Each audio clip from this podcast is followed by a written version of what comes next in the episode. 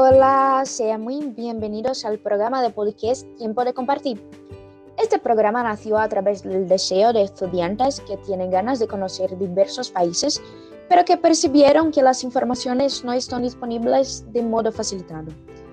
Es claro que reconocemos que hoy en día podemos tener acceso y saber cualquier cosa que deseamos, pero tenemos como finalidad proporcionar estas informaciones en compilación y en forma de audio para que puedan aprender y descubrir más en cuanto hacia otras cosas, como en cuanto haces, la, cuanto haces las tareas de casa o cuando están en el tránsito. Uh, aquí tenemos varias informaciones.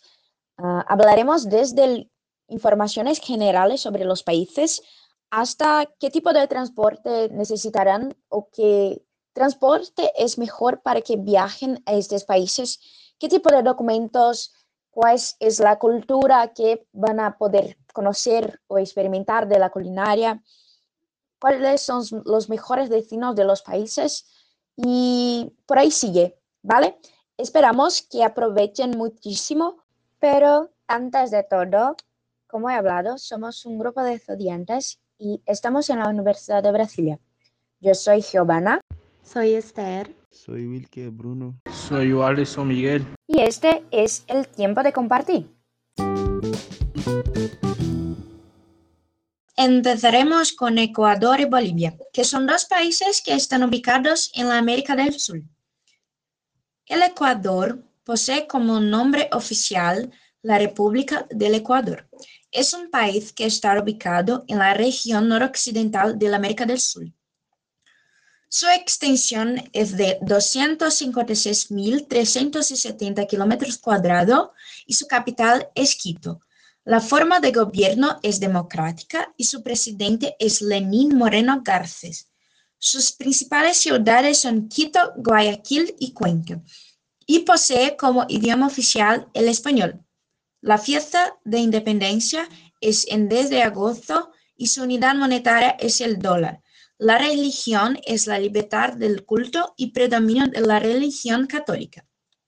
Ya Bolivia posee como nombre oficial el Estado Plurinacional de Bolivia, su población es constituida por 25% Aymara, 31% Quechua y 44% otros.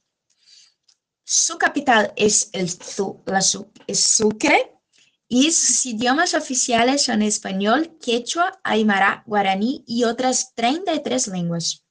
La forma de gobierno es Estado presidencialista y el presidente es Luis Arce.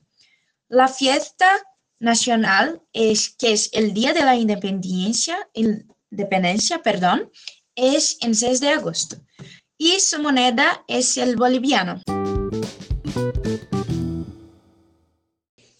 Bueno, ahora que ya tenemos informaciones más generales sobre los países, vamos a conocer informaciones sobre cuáles son los mejores vecinos y cuáles son los sitios que debemos conocer, ¿vale? Los puntos turísticos.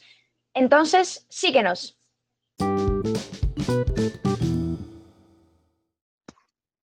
Hola, me llamo Carlos, acabo de llegar a Ecuador para pasar mis vacaciones y gustaría saber cuáles son los mejores lugares para visitar.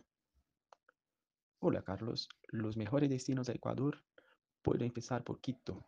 Quito conserva con orgullo el título del primer patrimonio cultural de la humanidad ofrecido por la UNESCO en 1978 para su centro histórico, restaurado en la última década para ganar una iluminación que valore las obras locales. Esta región cuenta con varios museos, centros culturales y casas coloniales.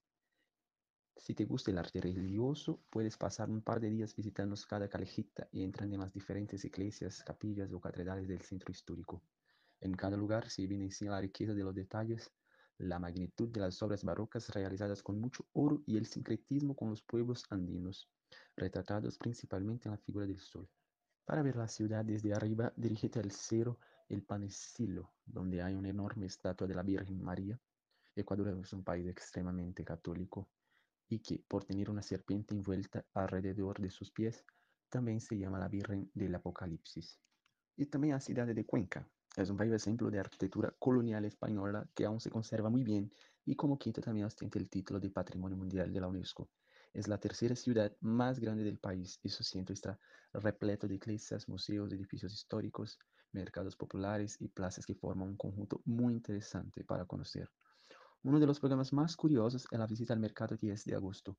Allí encontrará productos típicos como diferentes frutas y especias y una gran cantidad de platos regionales como la versión ecuatoriana del chicharrón peruano. Otro orgullo para los habitantes de Cuenca son los tradicionales sombreros de Panamá, que de hecho siempre han hecho en Ecuador y no en Panamá, como sugieren. La ruta más conocida entre los trenes turísticos de Ecuador es el Nariz del Diablo.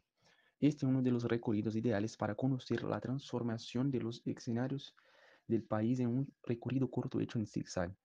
El recorrido parte del pequeño pueblo de la UCI y se dirige al pueblo de Sibampé, desde donde es posible ver la montaña con la forma de la nariz del diablo. El tren aún lleva algo de folclore que dice que, durante su construcción a mediados del siglo XVI, muchos hombres murieron mientras intentaban volar las grandes rocas que forman las montañas que rodean las vías. Muchos dicen que esta ruta es una de las más peligrosas del mundo, ya que la ruta baja 500 metros de altitud en poco tiempo. Pero con el último proyecto de revitalización, el tren se ha convertido en un programa pacífico para toda la familia. También hay el volcán Quilotoa. Cuando llegues a la cima del volcán Quilotoa, tendrás la impresión de estar en uno de los paisajes más increíbles de Sudamérica. Es un lugar que está a la altura del cliché máximo de los impresionantes textos turísticos. De acuerdo, el factor altitud contribuye naturalmente a la dificultad para respirar, pero el paisaje es realmente increíble. El volcán tiene unos 3.900 metros de altura y en la parte superior de su cráter, en lugar de magma efervescente, hay un lago que mezcla un azul intenso con verde esmeralda. El acceso es fácil y no es necesario ser deportista olímpico para poder contemplar la belleza del Quilotua. Bueno chicos, vamos a hacer una pausa por aquí, pero les pido que sigan acompañando el programa porque seguiremos hablando un poco más sobre los detalles. En nuestro próximo programa hablaremos sobre la cultura, las curiosidades y los detalles técnicos que necesitan saber para que puedan lograr el viaje. ¿Vale?